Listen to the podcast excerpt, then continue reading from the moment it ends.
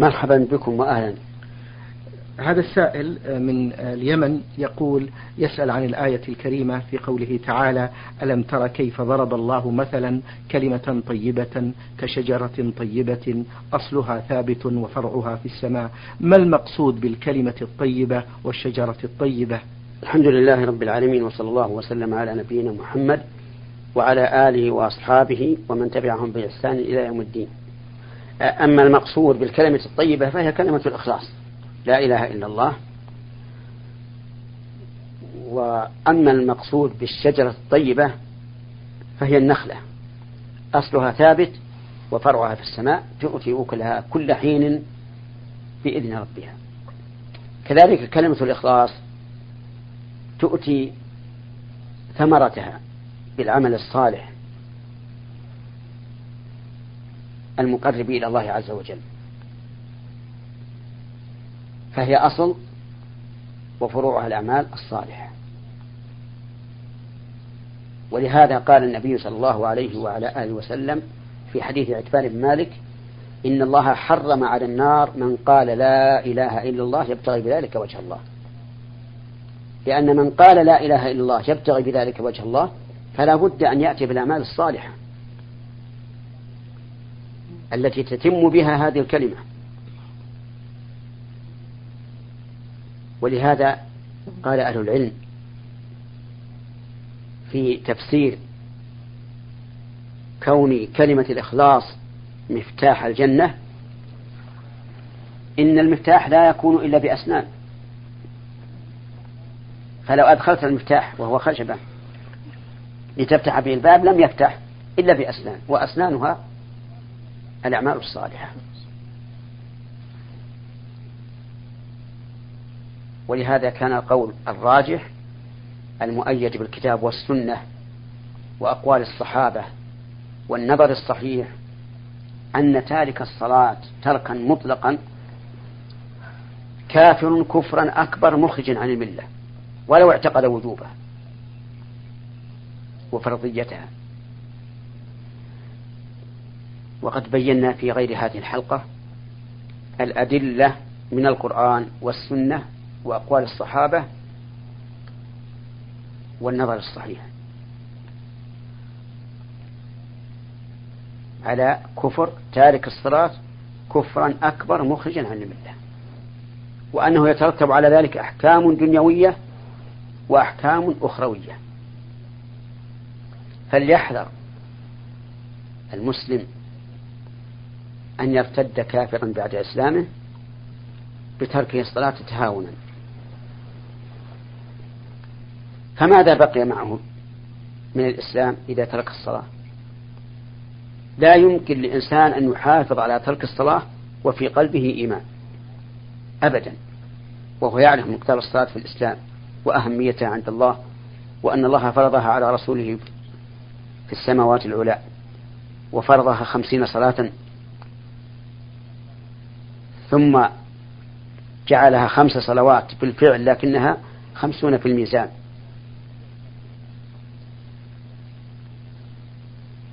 وما ورد في في فيها من الفضائل والثواب حتى إن الله تعالى يبتدئ الأعمال الصالحة بها ويختمها بها كما في سورة المؤمنون قد أفلح المؤمنون الذين في صلاتهم خاشعون إلى قوله والذين هم على صلواتهم يحافظون. وفي سورة المعارج إلا المصلين الذين هم على صلاتهم دائمون إلى قوله والذين هم على صلاتهم يحافظون فتبدأ الأعمال بها وتختم بها. وفضائلها كثيرة لا يتسع المقام لذكرها. فكيف يقال إن أحدا يعلم بهذا أو بعضه ثم يحافظ على تركها ولا يصلي أبدا؟ كيف يقال إنه مسلم؟ نعم. أحسن الله إليكم شيخ وبارك فيكم. يقول السائل آه، من اليمن ما هو الوحي في, في لسان الشرع؟ وما كيفيته؟ وما هي كيفيته؟ نعم. الوحي هو ما أوحاه الله عز وجل إلى أنبيائه ورسله من الشرع. وأما كيفيته بالنسبة للرسول صلى الله عليه وسلم فله كيفيات مذكورة في أول صحيح البخاري فليرجع إليها؟ أحسن الله إليكم وبارك فيكم. هذا السائل يقول فضيلة الشيخ من علامات الساعة التي أخبر بها المصطفى صلى الله عليه وسلم في الحديث آه، في الحديث الصحيح يقول انتفاخ الأهلة فما معنى ذلك؟ السائل يقول إن في الحديث الصحيح. نعم. ونحن نطالبه أولا بصحة هذا الحديث. ولا يحل لأحد أن يحكم بصحة حديث إلا وهو يعرف أنه صحيح. فنحن الآن نطالبه بصحة هذا الحديث فإذا صححه لنا أعلمناه بمعناه. أحسن الله إليك شيخ. آه من المغرب هذا السائل يقول ما هي آداب النوم؟ النوم؟ نعم. ليعلم أن من رحمة الله تعالى وحكمته أنه شرع لعباده عز وجل من العبادات القولية والفعلية ما يجعل الإنسان يتقلب في عبادات الله كل حين. فللأكل آداب وللشرب آداب وللنوم آداب وللاستيقاظ آداب وللبس الثوب آداب ولخلعه آداب ولدخول المسجد آداب وللخروج منه آداب ولدخول الخلاء لقضاء الحاجة البول أو الغائط آداب وللخروج منه آداب. كل هذا من أجل أن يتقلب الإنسان في عبادة ربه كل حين والحمد لله رب العالمين. يسن في النوم أن ينام على طهارة. يتوضأ وينام متوضئا. ويسن أن ينام على جنبه الأيمن سواء كان مستقبل القبلة أم غير مستقبل القبلة. ويسن أن يقرأ آية الكرسي إذا أوى إلى فراشه وأن يقرأ بالمعوذتين وقل هو الله أحد ينفث فيهما ينفث بكفيه ويمرهما على جسده على وجهه وما استطاع من جسده ثلاث مرات وينام على ذكر الله عز وجل بقلبه. وأما إذا استيقظ فيقول الحمد لله الذي أحيانا بعدما أماتنا وإليه النشور. الحمد لله الذي رد علي روحي وعافاني في جسدي وآذني لي بذكره ويمسح وجهه ثلاث مرات. ويقرأ قول الله تعالى إن في خلق السماوات والأرض واختلاف الليل والنهار لآيات لأولي الألباب الذين يذكرون الله قياما وقعودا وعلى جنوبهم إلى آخر السورة آل عمران. ويتوضأ ويصلي ويبتدئ التهجد بركعتين خفيفتين. ثم يصلي ما شاء الله ويختم صلاته بالوتر ركعة واحدة. ثم يبدأ حياته اليومية بصلاة الفجر وما, وما هو معلوم عند الناس. نعم. أحسن الله إليكم. يستفسر عن صحة هذا الحديث الدعاء مخ العبادة؟ نعم. بهذا اللفظ ليس ليس بصحيح. والصحيح الدعاء عبادة. ويدل لذلك قوله تبارك وتعالى وقال ربكم ادعوني أستجب لكم إن الذين يستكبرون عن عبادتي سيدخلون جهنم داخلين. فقال ادعوني ثم قال إن الذين يستكبرون عن عبادتي. وهذا يدل على أن الدعاء عبادة ولا شك أنه عبادة. من الناحية النظرية فإن الإنسان إذا دعا ربه فقد بنى دعاءه على أمرين. الأمر الأول شدة حاجته إلى الله عز وجل وافتقاره إليه وأنه لا ملجأ له إلا ربه تبارك وتعالى. والثاني تعظيمه لله عز وجل وإيمانه بأنه تعالى قادر على استجابته وأنه سبحانه وتعالى عالم بدعائه وأنه سامع لدعائه. وهذا عبادة. فأكثر أخي المسلم من دعاء الله عز وجل. لعلك تصادف ساعة إجابة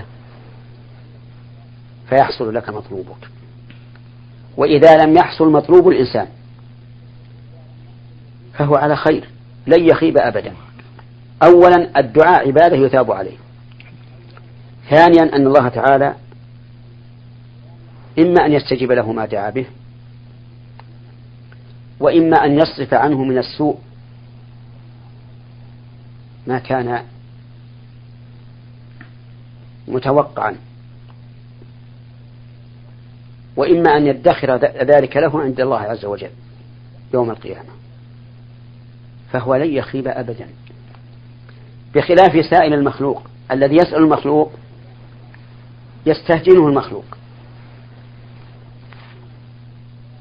كما قال الشاعر لا تسأل لا تسألن بني آدم حاجة وسل الذي أبوابه لا تحجب فالله يغضب إن تركت سؤاله وبني آدم حين يسأل يغضب. يستهجنك. وربما يعطيك وربما لا يعطيك. وإذا لم يعطك ربما ينتهرك. وربما يصعر خده لك. لكن الرب عز وجل إذا سألته أحبك وأثابك وأجاب مطلوبك أو صرف عنك ما هو, ما, ما هو أعظم أو ادخره لك يوم القيامة. عليك بسؤال الله في كل شيء والاستعانة بالله تعالى في كل شيء.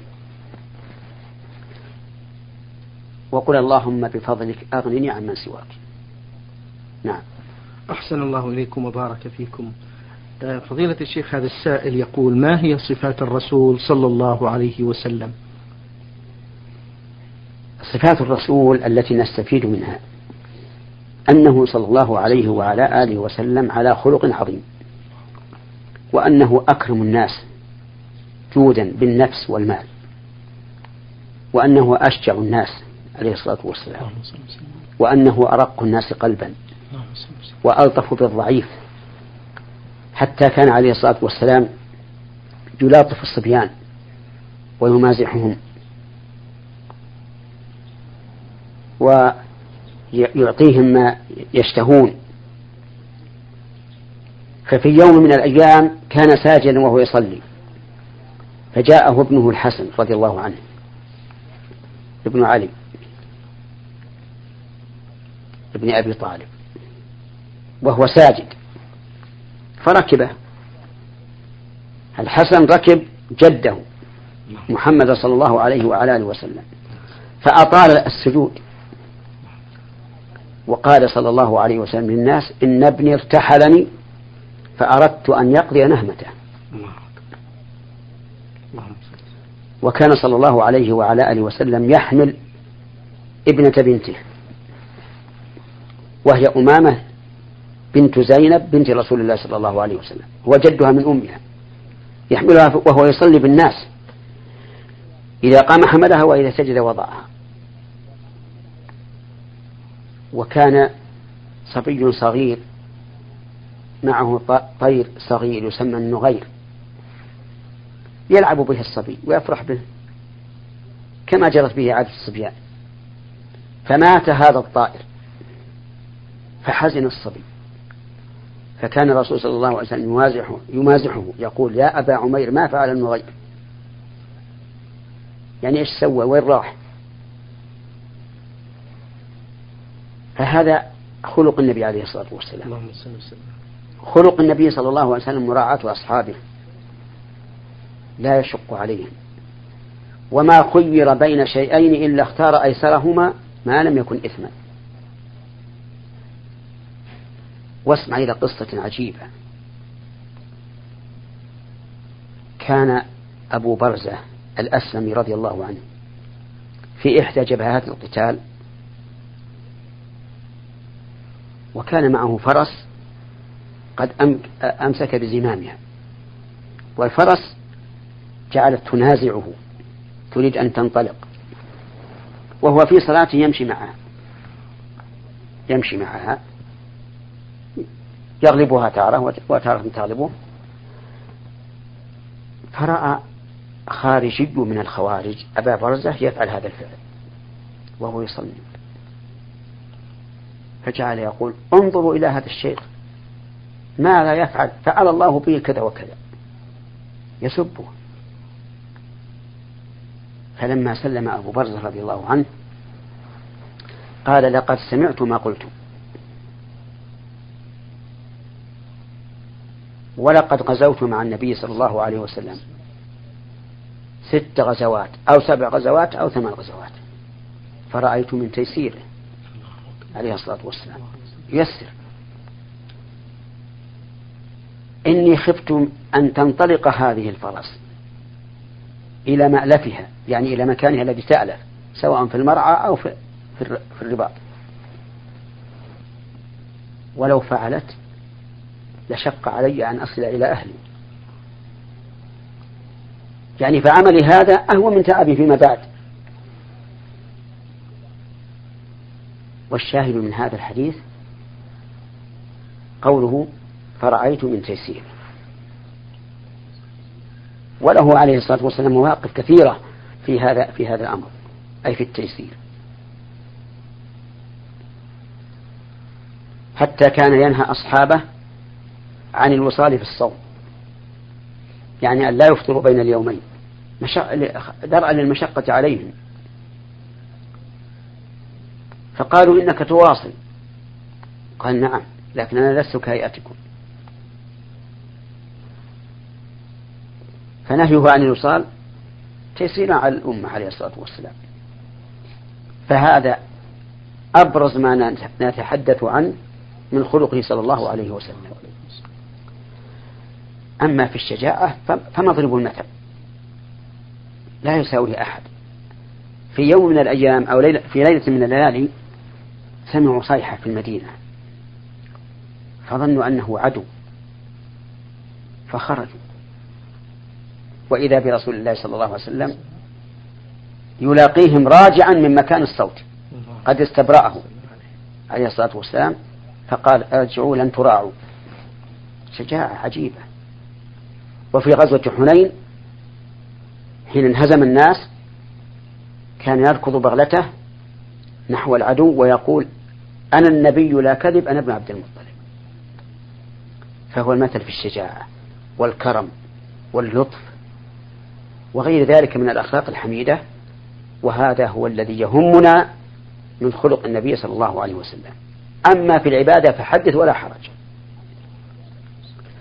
كان صلى الله عليه وسلم يقوم في الليل حتى تتورم قدماه. تتورم القدم من شدة من طول القيام. وفي ليلة من الليالي قام معه حذيفة بن اليمان رضي الله عنه. فشرع النبي صلى الله عليه وسلم يقرأ في البقرة. فقال حذيفة يمضي إلى مئة آية. فوصل مئة آية واستمر إلى آخر البقرة. إلى سورة النساء كاملة. إلى آل عمران كاملة. ثلاث سور. قدرها خمسة أجزاء وربع جزء. في وقفة واحدة.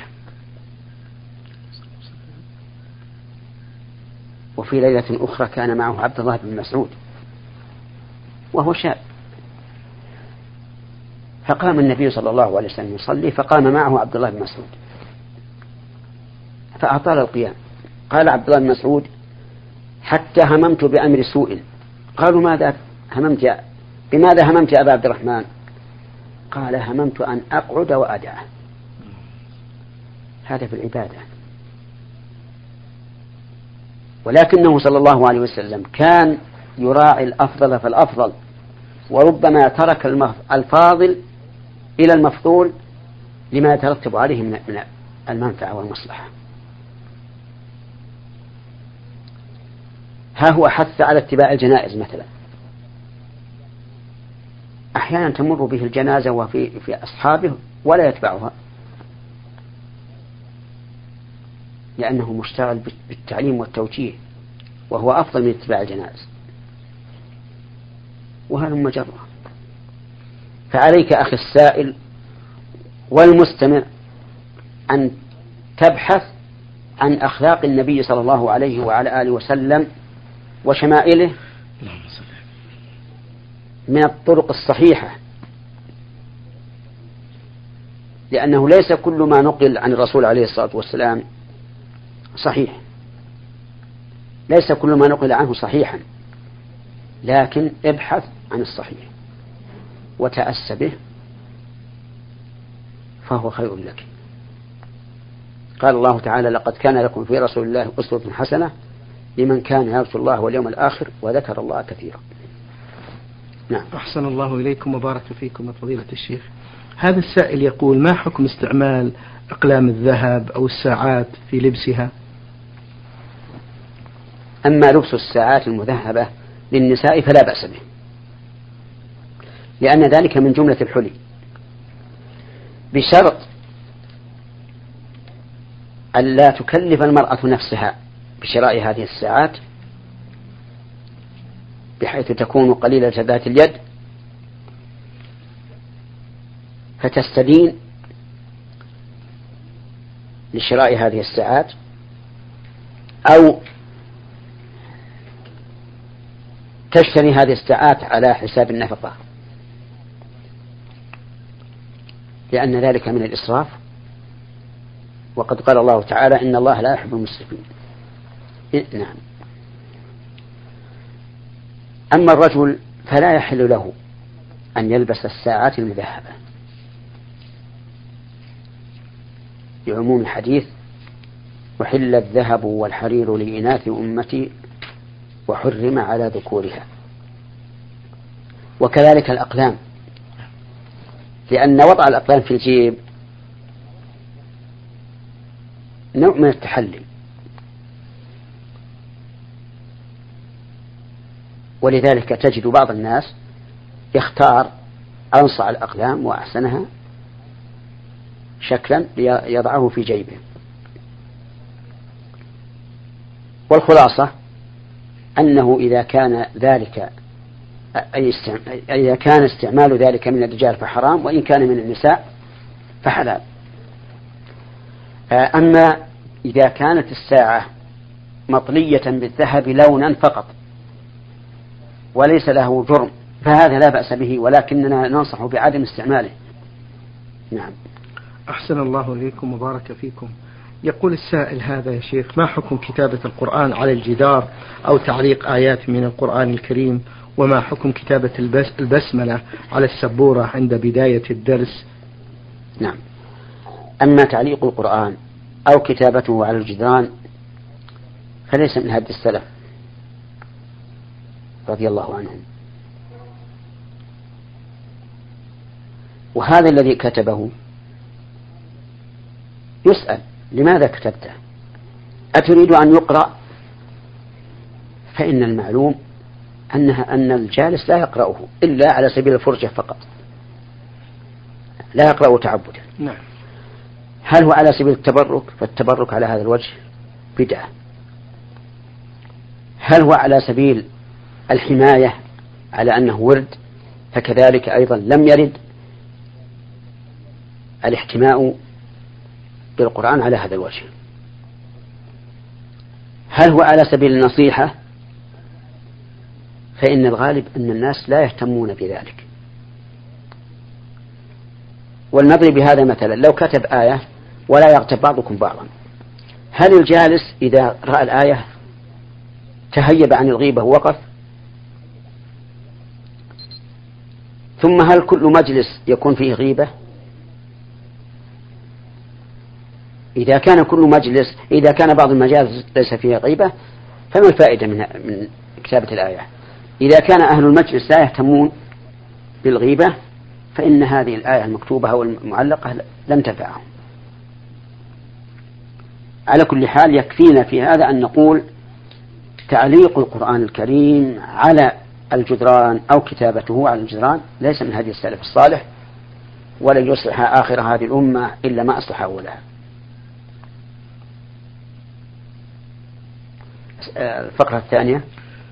يقول كتابة البسملة على السبورة هو مدرس. نعم. أما كتابة البسملة على السبورة فهذا إن كان سيكتب على السبورة شيء فحسن. نعم. أما إذا لم يكتب على السبورة شيء فلا فائدة منها. وغالب السبورات تكون وراء المدرس إذا قام يدرس. نعم. ورد حديث آه، ورد فيه من قال أستغفر الله الذي لا إله إلا هو الحي القيوم وأتوب إليه. غفر الله له ذنبه ولو كان فرا من الزحف. هل معنى ذلك أنه يدخل في الكبائر؟ نعم. الفرار من الزحف من كبائر الذنوب. قال الله تبارك وتعالى يا أيها الذين آمنوا إذا لقيتم الذين كفروا زحفا فلا تولوهم الأدبار. ومن يولهم يومئذ دبره إلا متحرفا لقتال أو متحيزا إلى فئة فقد باء بغضب من الله ومأواه جهنم وبئس المصير. وعده النبي صلى الله عليه وعلى آله وسلم من الموبقات أي من المهلكات. وذلك لما يترتب عليه من إذلال المؤمنين وإعزاز الكافرين. أما إذلال المؤمنين فمن المعلوم أنه إذا إذا ذهب واحد من الصف انكسرت قلوبهم وصار فيهم ذل.